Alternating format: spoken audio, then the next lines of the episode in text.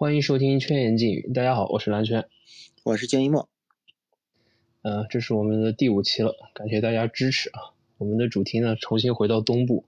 嗯，今天呢，想来聊一下亚特兰大老鹰。为什么呢？这个上周啊，我在公众号写了一篇赛季半程之后给球迷带来惊喜和失望的球队。失望组写了七支球队，但是还是有两支我没写，但是大家普遍觉得表现低于预期的球队。其中一支呢，就是老鹰。这老鹰的情况其实比较复杂，为什么没有没有写的时候没有写到他呢？因为赛季前啊，我是按照那个拉斯维加斯就是赌城开的盘口来作为大家赛季前的预期，然后来算他跟现在的战绩差距差距是多少，然后来找哪些球队是失望的，哪些球队是有惊喜的。盘口给老鹰开的其实是三十六点五，那其实就是五五开嘛，这赛季的。是百分之正好是百分之五十胜率，然后 ESPN 之前有一个 RPM 的预测，就是给勇士排了西部倒数第二的那个预测，嗯，他也是给老鹰排了三十六胜，所以说最后他们赛季的半程的预期其实就是五五开胜负五五开十八胜的一个一个战绩，然后实际胜场呢其实是十六场，就差了两场，这两场呢跟其他那我写了的六七支球队比。那其实是是还是算算是少的，就并不是他并不是最失望的那一批球队里面。而且如果按照我们按照百回合净胜分去看的话，老鹰在全明星赛前的话，他百回合净胜分还是正的，也就是说是刚刚超过，呃，刚刚正的就是零点三分。所以这样一一算，他净胜分折下来还是十八一支十八胜的球队。那等于说和赛季前的预期没有太大区别，只是关键球稍微输了两场。我记得是可能前面有有有两场比赛，一两场比赛吧，可能就输了一分还是两分，就就是一个球的距离。所以看起来好像是比战绩差了两场，就是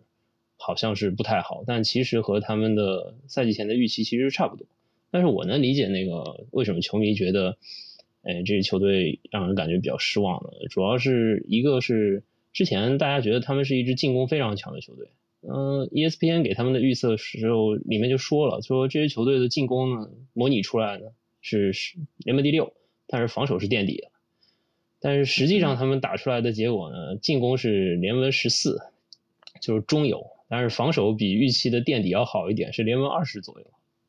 这这样的球队就变成了一支，哎，进攻也说不上好，防守说比之前好吧，但是也不怎么样。就优点不突出，缺点还在，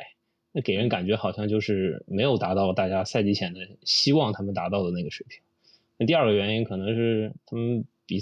进程上来说是一个高开低走的一个局面，开局之后三连胜，然后到了二月份十五场比赛输了十一场，特别难看，然后教练直接就下课了，然后换了麦克米兰，是临时助理教练是临时顶班上去，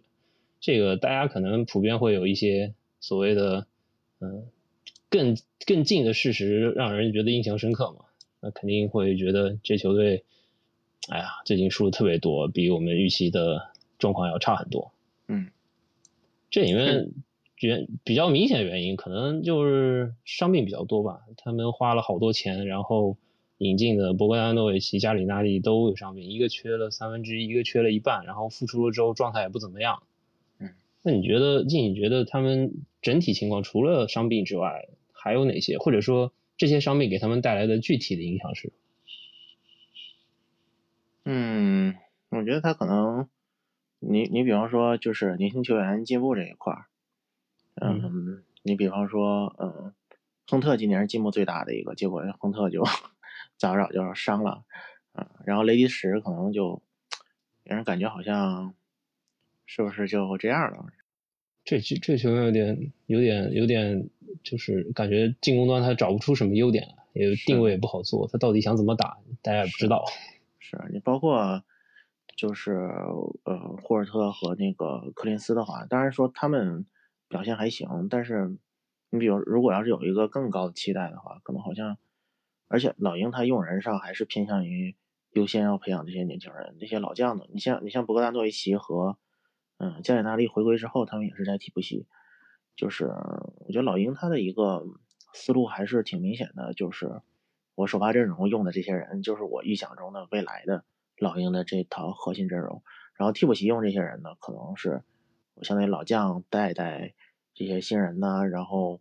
嗯，是为了近期追求战绩的这样一个目的，他分的还是挺清楚的，就是 哪些人是属于未来，哪些人是属于现在。然后就就像你说的，你这几个新引进的老将也不能算都算老将吧？你其实博格达诺维奇也不能算，他可能也二十八岁的人家，对，在在这个边缘吧。那反正就是这些人吧，嗯，伤伤了那么长时间，然后最后打打的也就那么回事儿，就是。你要这么看的话，那老鹰肯定也就不可能战绩好，因为咱们预想中，原来预想中那些进攻好的球员还就是这几个人吧，然后结果还打成这样。他好像是，呃，赛季开始的时候是亨特打的特别好，然后这这个人一下子就变得好像他自己能持球能开发进攻，而且还有中距离，然后防守端还是防守端还是这个球队就任务比较重的，对，老让他去防那些特别难的球员。而就是赛季开始的时候，最开始几场啊，雷迪什也还行 后来又不行。对，最开始的时候，老鹰，我当时觉得这个老鹰这个队就达到他们那个预期了，就是，嗯，你一个挡拆手，一个终结者，然后外面的空间布置的也特别的好。然后当时他那个柯林斯在现阶段打的，嗯，小球中锋那套阵容打的也挺好的，就整个那套就是老鹰的这个布局啊，让你感觉。哎，特别的惊喜，有点像太阳啊，就当时感觉就和太阳似的，就就是啊，首发替补都各有千秋，然后空间也特别好，然后也不缺乏助攻能力啊。那当时觉得这个前途好像是有点意思，结果你要越打后面各种各样问题越多，你就就打到现在的话，你发现老鹰是一个三分球比较差的球队。哎，对，这个这个很神奇，就之前我们觉得他是一个空间很好的一个球队，然后打着打着现在。就哎，博格丹那个复出之后还特别有意思，他他现在是一个三分出手占比占了百分之七十的一个球员，就 很不可思议。这种人应该，我想严文林除了那些纯，因为他不是那种纯的接球定点射手，他是之前大家认为他能持球、能处理球、会有一些传控的贡献的球员，但是还是百分之七十的三分出手，然后命中率特别低，三十出头一点，这个跟跟大家之前的预期差了特别多。他是不是得抖一抖秀技啊？而且我感觉老鹰的新阶段无球打的还挺多的，就是有龙指导在嘛，那肯定那个风格得是就着龙指导的那个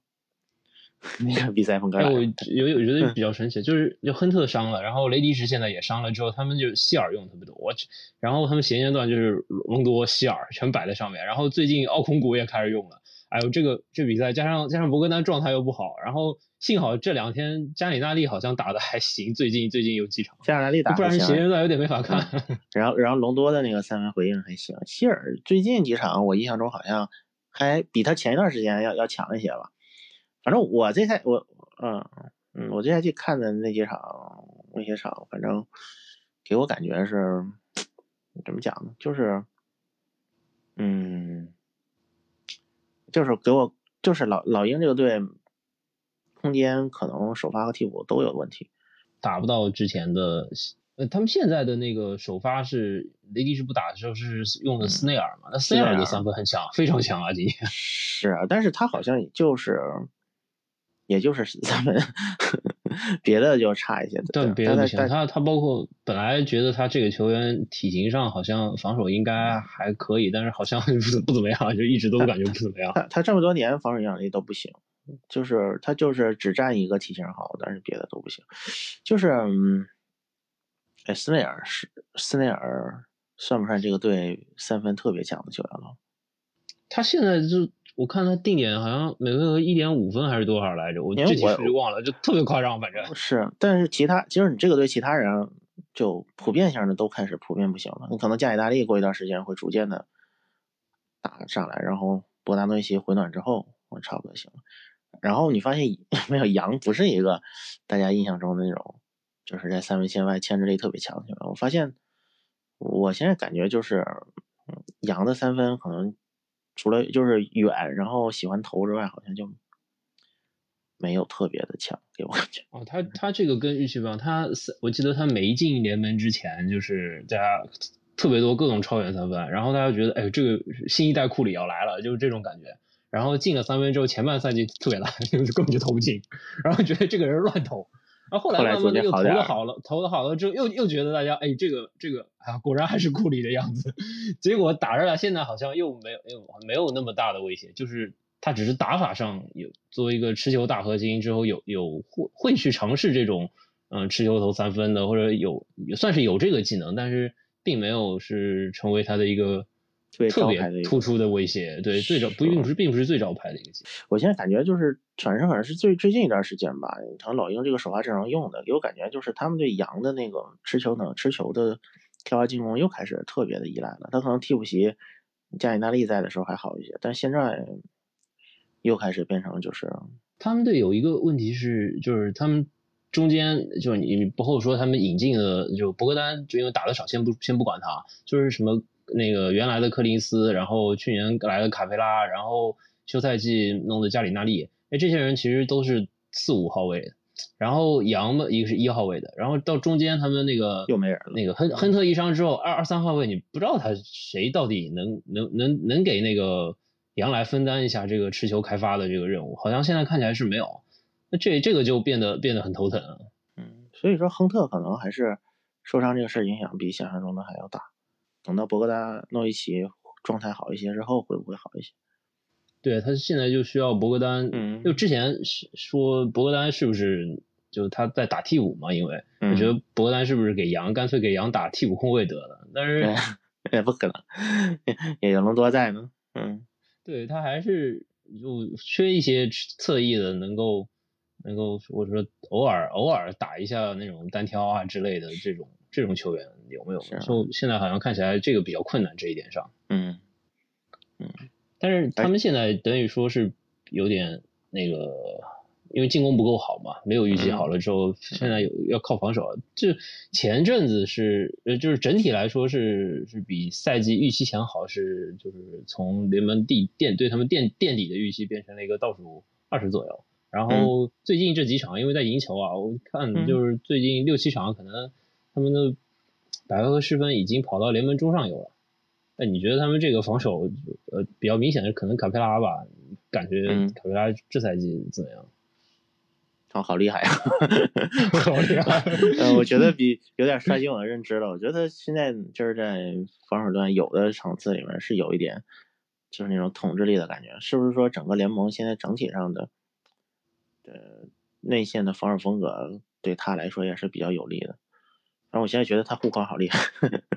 对他这赛季护框非常强，因为之前是他在火箭的时候，他们还还会偶尔打这种让卡佩拉去打打换防之类的，嗯，然后他变成本来就是一个可以说机动性，作为护框中锋来说里面，他机动性是不差的，还还不错的。然后这赛季哎能到能到处补，对，我感觉这个切防存在感很强，对，有一点特纳那种感觉，就是嗯。对对对，是确实是是有点特纳这个定位的感觉，因为他们上线的防守球员现在不是特别好，就经常漏进去的还是不少的。嗯嗯，全卡卡贝拉来擦擦擦这个屁股。前两天有一场球可逗了，就是猛龙和老鹰那场吧，猛龙最后最后全拉开，全拉开空间，让本布里 大助攻，然后。然后本布里为什么让他打呢？因为特雷杨防他嘛。然后本本布里连续打助攻，改变阵型，找到外线埋伏的斯坦利·约翰连续命中三分，那场球逗死我了，逗死我了。就是哎真的是在需需要卡佩拉补，那杨真是谁也防不住。哎，这完全靠卡佩拉。但是他们，但是卡佩拉他有一个情况，就是他是现在猛龙，呃，不是不是，是老鹰，老鹰就是不可或缺的防守支柱的情况。但是他他跟那个柯林斯一打，柯林斯原来是理想的时候，他希望进攻端是柯林斯来打五号位，但是因为他卡佩拉必须放在场上嘛，那就是柯林斯你必须打四，然后然后这么一搞的话，就变成柯林斯进攻进攻的他的那个战术地位他不得不降低了，因为卡佩拉是没有没法投三分的，他不像之前跟那个呃前几个赛季他不是跟柯林斯搭档的那个什么谁谁的那个伦伦恩还是谁，就是他戴德蒙还是。就是反正是能能投一些三分，就也也不说多好吧，反正能投，就是他能拉开空间，然后那让那个柯林斯去打挡拆去做掩护，然后剩下。现在卡佩拉在那时候，这个这个工作没办法了，就必须卡佩拉做，因为要么就卡佩拉就只能站站底线那个扣篮位就等等着吃饼，他去做，然后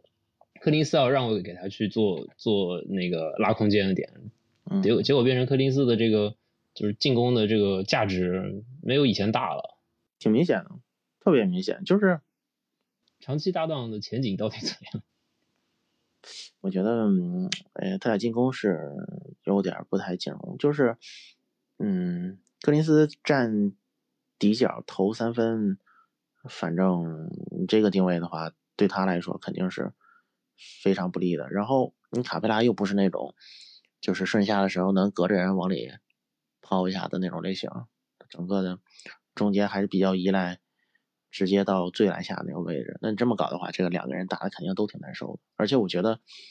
他就是特雷杨还有卡佩拉和克林斯三个人要想打出一些就是更有变化的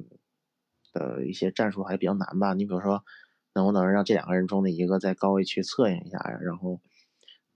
杨再跑一跑无球接手递手这种，我好感觉好像也有些费劲。你包括这这两个内线之间的。顺下的时候，两个人之间连线，我觉得这些对他们来说还是有点难。这两他们俩不是这个类型的，不是都不是这个都是偏嗯，对他偏向于就接球之后直接去终结的一个情况。是我感觉就是很分裂的这两个人。然后因为你卡佩拉这防守端又不可或缺嘛，就你找到搞到你比如说到关键球阶段，你要怎么用这两个人？对啊，就他现在是关键球，其实是有有些有些时候他们关键球是只上克林斯。我看我看之前好像有就是卡佩拉不用了，但是卡佩拉不用他防守有点吃亏。对，完全不行，就差差不多。那只能只能两个人都摆着，然后还要把那个收官的球还要把加里纳利挤到三号位去。加里纳利这个三号位防守跟不跟不上有，所以这就这就好奇怪。你就搞完之后，这两个人打的都挺都挺辛苦的，然后这个。基基本上是，嗯，攻防两端吧，我感觉好像都有些问题。但是柯林斯打四还是整体防守会好一些，但是进攻会差挺挺多的。柯林斯现阶段打五，在赛季初的时候还行，到现在也不行。那其实就是柯林斯是一个，就是他打五防守不够，然后打四勉勉强凑合，就可能是这这个水平的一个。还行，嗯，他打四可能还行一些，所以。哎，反正这个事儿其实这几年都不是不是说这几年，就是柯林斯这个问题，从他打出来之后，大家就在说嘛，就是他是一个不好做定位的球员嘛。嗯，你说现在现在是不是有一个有这么一个情况，就是一个球员要在进攻端你展现价值，你要么就是一号位球员他持球，或者说其他其他位置的持球大，像那个詹姆斯或者东契这种，他不一定一号位，但他打法其实是一号位的，就是球一直在他手里，球霸打法，然后。然后，要么你就是如果作为内线的话，最好你去能成为掩护人，就是不断的去做掩护，然后你才有机会去，你可能除了顺下吃饼之外，还有或者说做一些策应啊，或者去中间挡挡拆完了之后，他做过渡去往底角分球啊，这种才会体现他的价值。你如果一个球员你是四号位，你只能打四号位，就不能参加去去作为第一挡拆人的话。他的进攻角色就慢慢变成边缘化，最后对他的要求就是，哎，你最好三分底角他三分能投进。你如果只做这件事情，那对底角三分的这个命中率的要求就很高，你最好能有百分之三十八、四十，就不然的话，你这个球员如果只做这一件事情，那你进攻的这个贡献就就很有限了。我感觉现在四号位球员就是对四号位球员的那个三分的要求越来越高，有可能就是就是这么一个整体趋势。那是不是？你觉得以后如果你再要一个四号位球员能作为？嗯，他不一定是明星啊，就是能能能打出比较高的进攻价值，到底是应该什么样的心态啊？那还是说现在你四号位一定要能出球，要么就出球，或者像兰德尔、字母哥，或者说偏门一点的，就是胖虎这种打法。就是我觉得四号位球员，如果你不是三分特别好、特别好的话，那你就要身体特别特别好。就是，嗯，这身体好，它有几方面，一个是。你你比方说像字母或者胖虎这些人，他们本身就具备一定的持球能力，然后他们自己亲自去打主攻的话，那这样的话就能弥补他们拉开空间能力不足，或者是做掩护，就是因为又有中锋又又有四号位，不知道谁去做掩护这个这个矛盾。那再一个身体好，就是能把快攻打出一些。哦，这这也是一个方向。嗯，咱们要是看快攻这些。这些每个每个位置球员的定位的话，你还是能感觉出来，嗯，就是后场球员是偏推进的，侧翼球员是偏就是抢投三分的，然后中锋的话，你再怎么对你只能是跟进投三分，或者是就是最后反正你你你不太可能冲在前面的，这个再怎么着你机动性到不了。所以说就是三四号位两号两个位置，尤其现在你看有一些厉害的四号位的话，他如果机动性比较强，再加上这个球队有一定的快攻的的后场的这个上球的能力的话，那就能打出一些东西来。你像浓眉和字母，他们在快攻上都是挺有统治力的。那你就是怕你这个队是一个阵地战球队，然后，然后 落了阵地之后，你要再不能投三分，然后你又不是个持球手，这个就比较麻烦了。就现在就感觉好像对四号位球员好像就要求就变得，他们他们的功能在单一化，然后你就对对他的这种单一的这个功能有了特别高的要求，除非你是像。字母哥、兰德尔这种自己能持球，然后能开发进攻，还能传球的球员，我感觉现在可能是一个这个时代对四号位球员并不是特别友好的一个状态。对，我觉得就是两个极端。你现在看，嗯，四号位要么就是那种球星，就是那种比较天赋特别异禀的球星，要么就是基本都是那种三十号位摇摆的那种三 D 风险，基本上都是这两种类型。你真的就是说你不是球星，不会持球，然后你。又不能投三分，全靠着，哎，当一蓝领想在四号位混的话，那那好像已经没有这样的球员了吧？对，没了，基本上，可能就是前几年的那个谁，嗯，什么那个叫什么半兽人，那个叫什么来着？名字忘记了啊，法里埃德。以前觉，哎，对对对，他可能是我是我印象当中就是最后一个就是这这种方式打球的，没有没有篮子，然后也没持球，就蓝领，然后但是那以前他还能跑快攻什么的。那现在好像就是就大家都都不用这种，几乎就没有这种。和泰斯，克里斯坦汤和泰斯，这个算不算？人人泰斯是五号位，而且而且他还能投三分。现在泰斯现在还有点中距离。嗯，就是他俩放在一块儿的时候，那就是嗯，克里斯坦就是。啊，那那就是只能说特里斯坦是五，泰斯是是四，这个是这么认为的。进攻端是这么回事。哎，其实其实其实是这样，你等于如果泰斯给去他去拉空间，等于他是在担任四的这个角色，或者就是追梦那种奇葩。啊，追梦他呃追梦真的他太特别了，但是。但是他在这种传球策应方面已经可能是这个类型球员里面最好的一档之后，还是大家会担心他的进攻是不是会有影响？他自己也在说嘛，说我要是三分百分之三十六，你们就完了。这 他自己心里 对 他其实其实他其实至少对他对自己的这个这个缺陷，他现在在卡他脖子这件事情，他他是很清楚的。对，他是其实知道这个事儿，所以你说柯林斯他可能就是。我觉得大家对他的担心就是，柯林斯是一个球星还是一个一个三 D 的锋线，这两个定位之间，他是卡在这个之间了。如果往上一点的话，柯林斯真的能成为一个全明星级别的球员，就你不说成为字母哥或者胖虎吧，那你你到摸到一个联盟前二十级别这个球员的话，我觉得你三分你投不投，那可能也都无所谓。嗯，他是现在合同快到合同要到期了嘛，然后是。老鹰提前跟他续约，但是谈判失败了。那谈判失败很明显就是老鹰不想给顶薪嘛，他新秀顶薪不愿意给嘛，觉得觉得你要是你要跟他，他要跟卡佩拉这么搭档，我那确实他打不出顶薪的价值啊。那那但是柯林斯自己可能觉得，你要是给我好的环境，我能打出这个顶薪的水平，或者说至少他的行情有其他球队可能愿意报顶薪。那老鹰现在就是在这个地方就有点有点难受了，因为他。你要是让人报报价报走了，等于啥也没有了。那今年世界自由市场上还挺多球队有定薪空间的。对啊，那他可能就会被抱走。然后我感觉老鹰现在就可能在，因为下下下周吧，三月二十五号吧，好像是今年的交易截止日。我感觉叫老鹰会不会在柯林斯的上面，他要做出这个决定嘛？但是他也比较复杂。他如果说现在我就把。柯林斯交易出去了，趁他现在这个行情还不错，然后有交易价值，然后我我反正我也续约不了了，那我要把他交易出去，那他那他现在的技战力就损失掉了，因为这个球员不管他跟卡佩拉搭不搭，他肯定是一个正面影响力的球员，就是肯定是一个好好球员，对现在的老鹰的战绩是有比较明显的一个贡献的。那如果交易走了之后，老鹰你你到底原来是你看你教练都炒了，你肯定今年想打季后赛吧？那你到底怎怎么做？他能可能你觉得会不会交易，或者说你觉得有没有？你想有没有想过这个下家是谁？能换来什么球员？什么类型的球员吧？也不一定说具体是谁，能够说我在柯林斯交易的走的情况下，还能给老鹰对老鹰的这个季后赛前景能有所保住？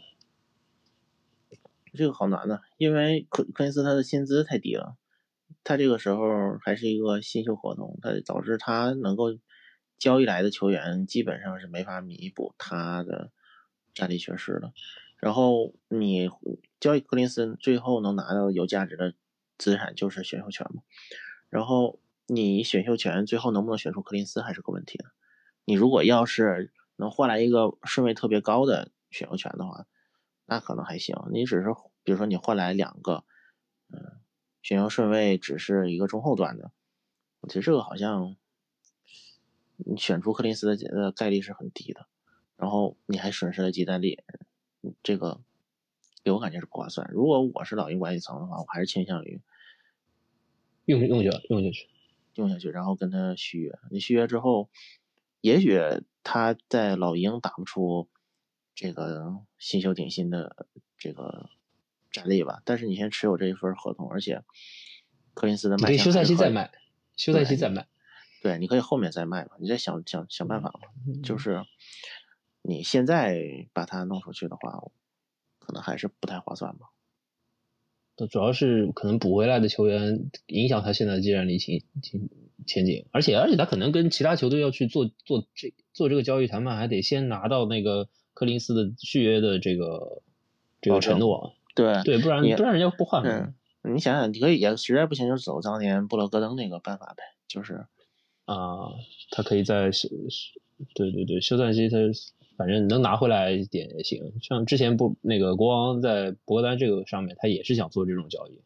可能对老鹰来说有点纠结，但是他们现在就我觉得他们把教练炒了，就是明摆着说今年我一定要进季后赛，不然没有没有必要，是不是？对，而且他已经打到这个位置了，就是你这个时候放弃好像也也挺对球员来说也挺难接受的一个事儿。你你假如你想，如果如果后面亨特赛季，因为赛季他赛季初打的特别好，如果他回来了，然后老鹰包括那个加里纳利最近已经有点好像回暖了，有点有点之前他有点回暖，对，是对他差不多已经回来，然后之后是等博格丹，博格丹如果状态能不说特别高吧，就是就接近去年的水平，你觉得老鹰这个能打到什么强前景？或者说他就周围的这些其他球员的这个状态好了之后，他的整体进攻环境好了之后？嗯，特雷杨有没有可能表现更好？嗯，反正特雷杨到这个这个水准就行了吧，他继续往上，往上，就这个赛季继续往上走的可能性也不太大吧。但就是你整个老鹰的话，嗯，他还是打不过前东部内线前三强啊，这是肯定的。前三打不过，第四有没有能不能争一下？就是主要是主要几个竞争对手，什么什么猛龙、波士顿、热火这几支。嗯，那还是能吧，还是能。你们看看热火要不要有一些交易了？因为热火也是一个潜在的，呃，交易截止日之前要补强的球队。如果他要真的有做一波补强的话，那可能热火说不定能挤进东部顶层那那个级别。其他的一些队，我觉得希望都不大，可能跟老鹰都是之间的互相之间都有的打，都差不多。对，都差不多。克莱昂今年是。是我感觉他水平跟去年好像没什么太大区别吧，基本上是完全一样。他他这个球员技术太成熟了，就没什么，就是让人觉得他没什么可开发的空间了。再开发空间，你就是把三分投成原来大家觉得你应该投成那个那种那种水平，别的好像都差不多。就是他这个，你说一个造犯规技术都已经纯熟到这个程度的 一个三年级球员，那你你还对他有什么要求？真的一个一个老油条了，我觉得看他打球就是那种老油的啊，好油啊！就而且关键他跟东契奇还有一个不同，就是他俩虽然都是那种老油条，啊，东契奇只是身材油腻，但是脸不油腻。关键 特阳就是长得一副就是感觉哇，就好好有城府的那种样子，就感觉。对，他那个去年我上赛季我看特雷杨打球，就就有一个很很明显的感觉。你说就是哎，哈登那些造犯规的技术，哎，他也会了。然后持球投三分，他很很早就知道，不管他水平怎么样，至少你给人感觉这个潜力已经潜，给人感觉潜力很大，已经在练了。然后关键是他还有那些些就是抛投啊什么的也都会了，因为之前我们会对啊，之前就是哈登也是经历过我抛投不太行，被人蹲坑蹲死的那种情况啊。他上来就就全会了，就在第二哎，已经全都会了。这个有种那种，他已经是站在巨人肩膀上，他已经把这些联盟里的这些顶级持球手球霸的打法都已经研究过一遍了。他是那种，就给人感觉好像提取了各种人的基因之后，然后组合成这种人造人啊，就稍微缺欠缺一点的时候，就是一开始选的这个。载体这个天赋 稍微低了一点，别的就是各种各种基因都都都给植入的特别的完美，然后他一出来就，对，一出来就是一个战力接近百分之百的一个完完全体形态，防防防守基因提取的谁的？防守基因啊，小托马斯嘛，就是以小托马斯为 啊，对对对，为一个基本模板，嗯，就是这块弄错了，然后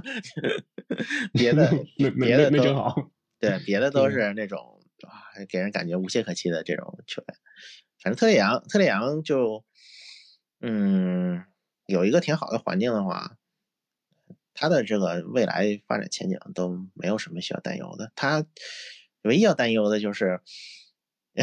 就是这个吃相问题。可能我觉得球迷可能有时候有的地方也也也也也有些对他苛刻了，因为全联盟最会造犯规的球员不是他，肯定不是他，还有几个，呃，其实有挺多的，只是他主要是那个之前那个被纳什说的那个，嗯，那个一下子成为一个热度了嘛，是在那边弄周围，然后被被纳什直接说你你这不是打篮球，对，而且而关键他现在他是跟篮网，他老鹰是跟篮网这这赛季打那几场。就是弄的声音比较大，就相当于在全世界的注目之下，特里，而且特里昂他那个做犯规的姿势，呃，他是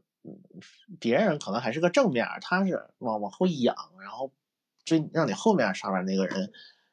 而且他还矮嘛，然后他们一弄就感觉好像他用头去碰别人的，别人那个手那个他这个那个有一点过分的，就是赛季初这个事情出来之后，就篮网打那场之后出名了之后，我去翻他别的比赛，我发现其实最惨的还不是篮网，是那个打灰熊那一场，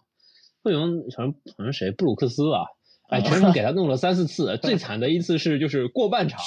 嗯，他球发出来之后，他运球过半场，布鲁克斯在后面追，然后他直接在那个那个快到过。刚过线的地方突然停了一下，直接过半场直接造追尾，哇！这个这个我感觉幸好灰熊不是热门球队，你要整打湖人整那么一出，那完了，那那真的就完了。但是打篮 网打湖人各各整一说的话，那特雷杨真的就，